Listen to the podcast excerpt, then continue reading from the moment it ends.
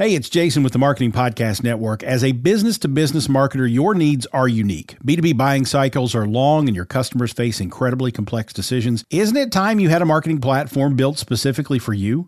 LinkedIn ads empower marketers with solutions for you and your customers. LinkedIn ads allow you to build the right relationships, drive results, and reach your customers in a respectful environment. On LinkedIn, you'll have direct access to and build relationships with decision makers. Of the 875 million users on the network, 180 million are senior level executives, 10 million are C level executives. You will also be able to drive results with targeting and measurement tools built specifically for B2B, and they work. Audiences exposed to brand messages on LinkedIn are six times more likely to convert.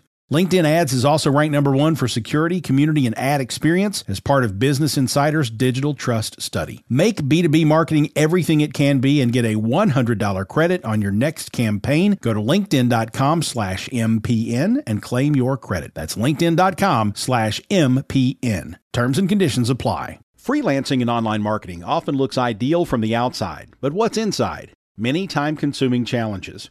SEMrush offers over 50 tools and reports to assist you in every step of your routine, from competitive and keyword research to link building and technical SEO.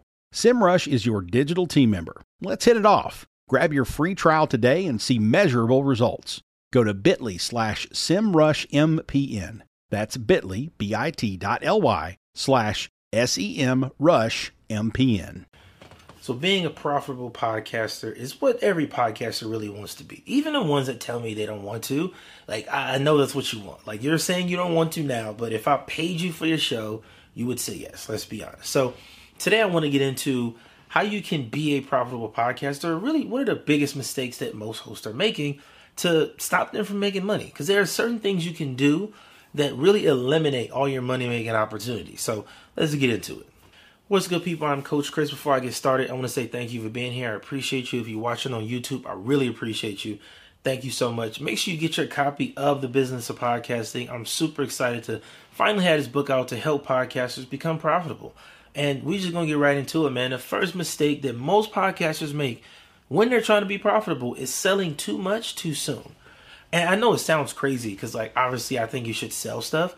But sometimes it's, it's a thing is selling too much too soon. Like I've seen podcasters that in their first week of having their show, they're selling a masterclass, a course, they got a mastermind, they sell t-shirts and hats. It's like, look, you got to relax. You can sell stuff, but you don't want to be so eager to make money that you ignore the content. And what I notice is I usually see a lot of podcasters who do one or the other. Either they focus on, you know, being profitable and you know, helping people with great content, all that stuff, or they go overboard with it and they're just doing an absurd amount of selling where it's like everything they touch, they want to sell it on the show. And that sounds like a good idea, but it's just, it's not. Only because when you're selling that much, you don't get any feedback from your audience, right? You want to be able to hear them and what they think is important, what they want to buy. And when I say too soon, what I mean by too soon is you probably haven't made enough money off of one product yet your show is probably new. Like if you're trying to sell five different products, that doesn't make sense if you haven't sold one very well. And my rule of thumb is this: if one product that I have has not made over ten thousand dollars, I don't want to sell anything else. I'm focused on this one product. Right now, after that product does really well, I'll keep that one, you know, on a promotional train, and I'm going to bring on another product. But the reason why you take your time in promoting these products is you want to make sure that they work. You don't want to be promoting a bunch of stuff that people don't really want to buy. Now you're wasting time.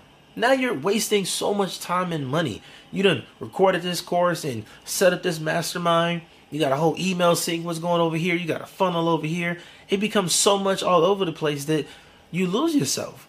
And your audience can't really catch up with you. They don't know what you're selling and what you'll be talking about this week. And a lot of marketers do this. And you don't want to do this as a podcaster because it just it decreases the value of whatever you're putting out there, whatever you're selling, whatever you're helping people with, even if it's good, because you have so much of it, it's seen as less valuable. That's just the truth. And I'll give you a comparison. If you go into certain stores like Forever 21 or whatever, when you walk in, they have all their stuff laid out. You can go up to them and ask them, hey, I got this and that side of the back. No, we don't. This is all we got. Cool. When you go into a premium store like Louis Vuitton, Coach, Gucci, they have one of a lot of their stuff out. right? They don't have everything out. They don't fill up the shelves and stock it as much as they can. They put one here and one there and one there. It's kind of a scarcity thing. Now you don't know if it's more in the back. You still have to ask. But which one do you perceive to be better? Most likely the high end store, simply because it's already better because they don't have to fight for space, right? It's not a crowded shelf. Like I was in a what is it, Foot Foot Locker, Foot Action last week, and I'm literally just in there trying to grab something off the rack, and I can't grab it because it's so stuffed with stuff. And that's how your podcast sounds if you have 15 products you're promoting at once. Now, I get it if you want to have a store set up and everything, that's fine. There's nothing wrong with that. I'm saying until you've made decent money on at least one product or service, don't try to add more. Be patient and build those over time. I promise you, it is the best thing you can do because then you get to feed, from feedback from your audience. You get to know what they like, what they don't like, why they like it, how much they'll pay for something else. Like, actually sell something to them, get them the outcome first, and then you can build on that over time.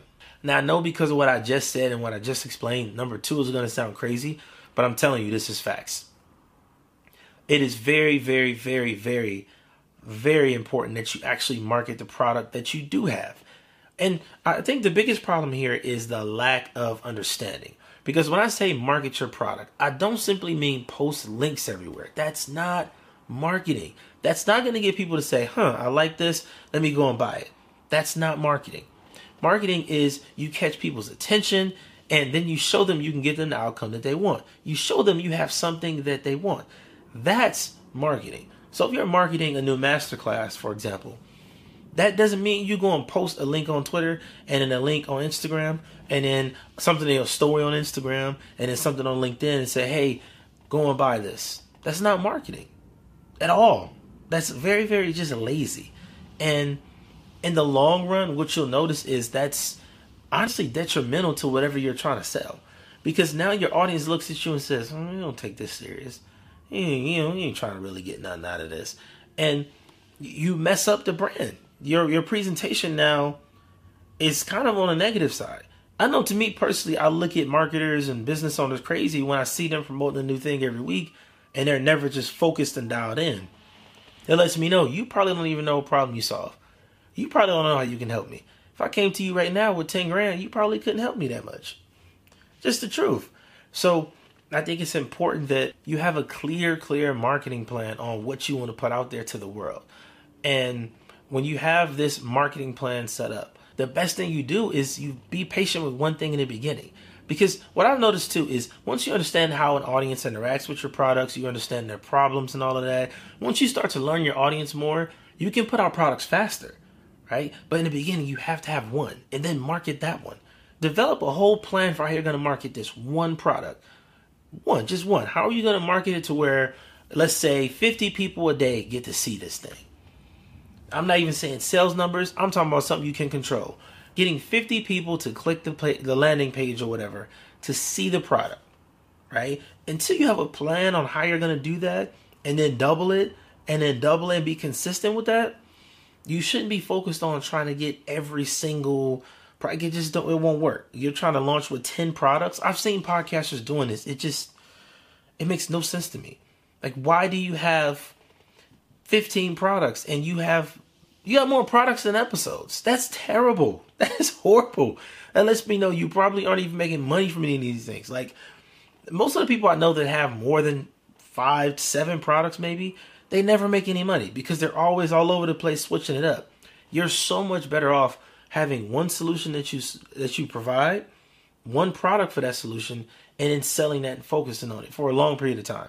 That's how you're going to build the most trust and credibility with your community. All right, so this last one is very controversial, but uh, it shouldn't be. You know, it shouldn't be because when it comes to marketing, you have to think outside of just your show. Like if you only market right on your podcast, that's only going to get you so far, right? And I know this because I know podcasts that have 200,000 downloads and they sort of peaked in terms of lead generation. Now they have to use other avenues to get people to listen to the podcast and then convert, or just go from other avenues straight to conversion. But if you only use the podcast to promote, I mean, you can't be profitable. You need to use all the platforms at your disposal. And I think social is obviously super important. Um, I think obviously email is useful, but what you got to do is have a plan, man. That this is what helps me. Is having a plan on how I'm to market. Like before I put it out or I do anything else, how am I to get people to see this that I want to buy it? What's my plan? What's step one through five? And when you can break it all the way down, then you even start to see in your head, okay, this is where this many people can come from, and then maybe this many people come from over here, and now you're putting the plans in motion so that you can win in the long run. So I really think more podcasters have to kind of, I would say, be patient and don't rush this process. Like, trust me, it's much easier for you when you're patient. You talk to your audience, you see what they want, what they need help with, and then you go and make it. And then you come back, hey, this is what I made. What do you think about it? Do you like it? Do you love it? Blah, blah, blah. Now, boom, that person's going to take action, either buy from you or they're not. It's that simple. But when you skip the line, when you skip the process and you try to just start making stuff, now you've recorded a bunch of stuff, you made a bunch of tools and all of that, and nobody's buying it. That's not what you want. You wanted to avoid that. So, uh, from my perspective, the best way to avoid that is to really, really connect with your audience and see what their problems are and then provide a solution. That kind of process is virtually unbeaten. So, I want to thank you for tuning in, man. Thank you for being here. Before I go, make sure you get your copy of The Business of Podcasting. is linked down below.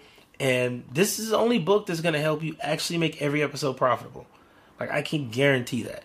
So I want you to go and check it out or hit me up on Twitter at Instagram or Twitter at the Coach Chris underscore. I'll see you next time. You may know you're listening to this show along the Marketing Podcast Network, but did you know there are other great shows on MPN to help your business? Lacy Boggs hosts and produces a great podcast called Ace Stone Marketing Detective little bit different than your normal podcast on MPN. Lacy, tell us what these fine folks will get when they listen. Ace Stone Marketing Detective is a fully scripted and produced fictional radio play that follows crack marketing detective Ace Stone as she bamboozles the bad guys and detects dastardly deeds in the marketing industry. The podcast is a funny, tongue in cheek look at content marketing, shady marketers, and suspicious marketing techniques online. And I think it's a fun new way to have a business podcast that improves that marketing can be playful and effective. Where can people subscribe to this thing? You can go to acemarketingdetective.com or find it in your favorite podcast player or go to the Marketing Podcast Network. You heard her. Go subscribe. This podcast is heard along the Marketing Podcast Network. For more great marketing podcasts, visit marketingpodcasts.net.